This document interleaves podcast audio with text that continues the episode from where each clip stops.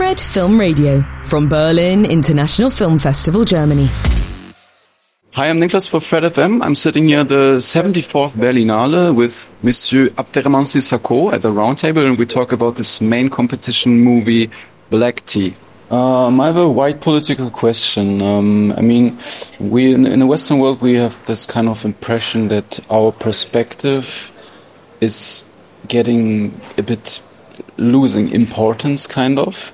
And I feel when you make a movie about African immigrants to China, I feel maybe your movie could be a sort of a um, statement to this. Am I right? C'est une question politique euh, très importante. It is indeed a political question, a very important one for me. It's really something that is in my heart. Um, I, in my film, I wanted to show that new worlds are developing. A new world is developing and uh, will maybe be accomplished in 50 years, but, you know, it's already moving in that direction.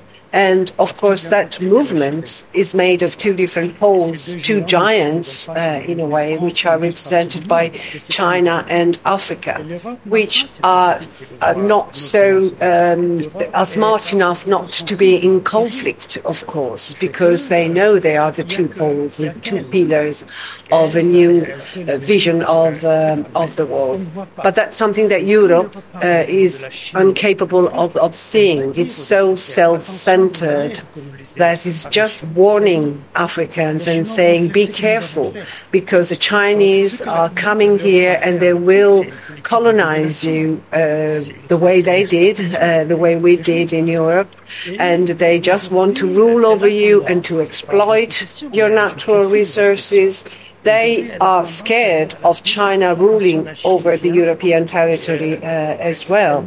Whilst, of course, uh, instead of instead of dealing with this giant, which is represented by uh, by China, but that's not, as I was saying, the interest of the two giants because the interest of these two realities are of having a human encounter and it's what Liban says, you know, we talk about the Silk Route, but the Silk Route cannot only be a trade route, it has to be also a human route, a possibility for different peoples to, to meet each other. Europe is not trying to bridge to build a bridge uh, on different peoples, to connect different peoples. Uh, the only bridges uh, are one way and they are there for economical reason. They build bridges and walls. Frontex, for instance, it's the European attempt to build a, a, a wall on the Mediterranean Sea, which is nonsense uh, from a human point of view, but also from a political political uh, point of view because it doesn't help to evolve our, our Earth, our planet, and uh, a war. And we are in Berlin, so we know what we're talking about has never stopped any people from getting to freedom and from, you know, being able to find their own determination. A wall will be knocked down sooner or later. So other walls need other walls need to uh, to be turned down, and humanity must really learn to embrace uh, each other if we believe that another world is possible. Maybe I can ask you about uh, if you if you really feel that China is the better partner for for the African continent, then because I agree that from the Western perspective there comes a lot of hypocrisy when it comes to this moral values that there is actually some economic interest and egoism behind it but um, maybe when it comes to the values it's maybe still the better choice than china isn't it uh, when it comes for example also topics like that are in your movie like uh, rights of, of women of homosexuals maybe even anti-racism Oui, c'est clair, mais je ne vois pas d'homosexualité dans le film. Je ne le vois pas comme une scène homosexuelle. I don't see any homosexuality or it was not intentional in, in my film. I just wanted with the scene of the bathroom to show the ability of a woman to put herself and to empathize, uh, to put herself in the shoes of another woman and to empathize with things like rejection, which is what Aya has suffered. So that was my intention with uh, uh, with that scene. I didn't build it in uh, with reference to any homosexuality uh, at all. I haven't said that China is a good thing for for Africa.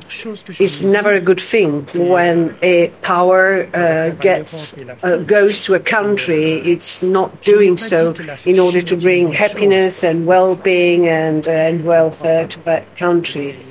Uh, but I'm just saying that Africa needs to make uh, its own choices in order to exist and not to be ruled over by other powers. Uh, they have to make good choices in order to have a, a juster relationship with Europe as well as uh, with China. Historically, it has never been able to do so. And when you show uh, weakness, then you become a prey and you can be chased after by uh, other uh, other entities and other powers. It's a real dynamic uh, which is uh, existing. And it's a pity that Europe is unable to see the long-term project that they could carry out with uh, our countries, with Africa, for instance. They are just reasoning in terms of short-term choices, and that's detrimental. Et pourquoi les relations se développent aujourd'hui euh, For instance, Turkey. Turkey is a very important country for uh, African people because they can travel there freely without needing uh, to ask for a visa. They're not free to go to Paris or to London. They have to get a visa which is never granted to them. So what do they do? They go to Istanbul to start their own uh, trades and they do get on uh, with uh, Turks people because, of course, they're free to go there. This is what Europe is offering, or better, not offering to African countries. You know, after years and centuries, and they speak the same language as as many countries in in Europe since Europeans were there. Uh, but what choice uh, have the African, if not to go to Turkey or to China or to other countries that allow them to uh, to to travel freely on their own territories? France is such has such an arrogant attitude. Uh, I'm not going to talk about it, but the story of Sahel is not surprising uh, if you think about centuries of uh, of history. And African people have never rejected peoples, like they've never rejected the French people, they've never rejected identities, they reject politics, and they are so short sighted on. On the European, on the side of the European countries, they are unable to see that the world is changing. Can you maybe tell us about the actors? Because, uh, yeah, how do you choose them and how especially how did you teach them Chinese? Et euh, le casting de ah, là, euh, d'abord j'avais commencé. Euh, In, I initially had thought of um, having uh, African who live in China, and they, uh, of course, speak Chinese. But I soon realized that it was much more interesting and much more important to have a proper actress uh, in order to play uh, the role of uh, of Aya, and therefore I chose Nina Melo, who worked a lot. She did an incredible job working with a coach for six months in order to learn all the text, Chinese text that she had to uh, to say. A text that I changed, and then the night before she was learning the the, the, the, the lines that I had added uh, for the shoot day. She did really an extraordinary job she wanted to make that journey that uh, Aya is um, is doing. And as for the work with the Taiwan actor, of course, I I don't speak Chinese. I use interpreters, and but the bigger effort was for them to understand that they were not act up. They just, in the case of uh, the actors that play Kai, they had to be very natural in portraying the relationship. And was probably helpful to have a cinematographer who is fluent in Mandarin, right?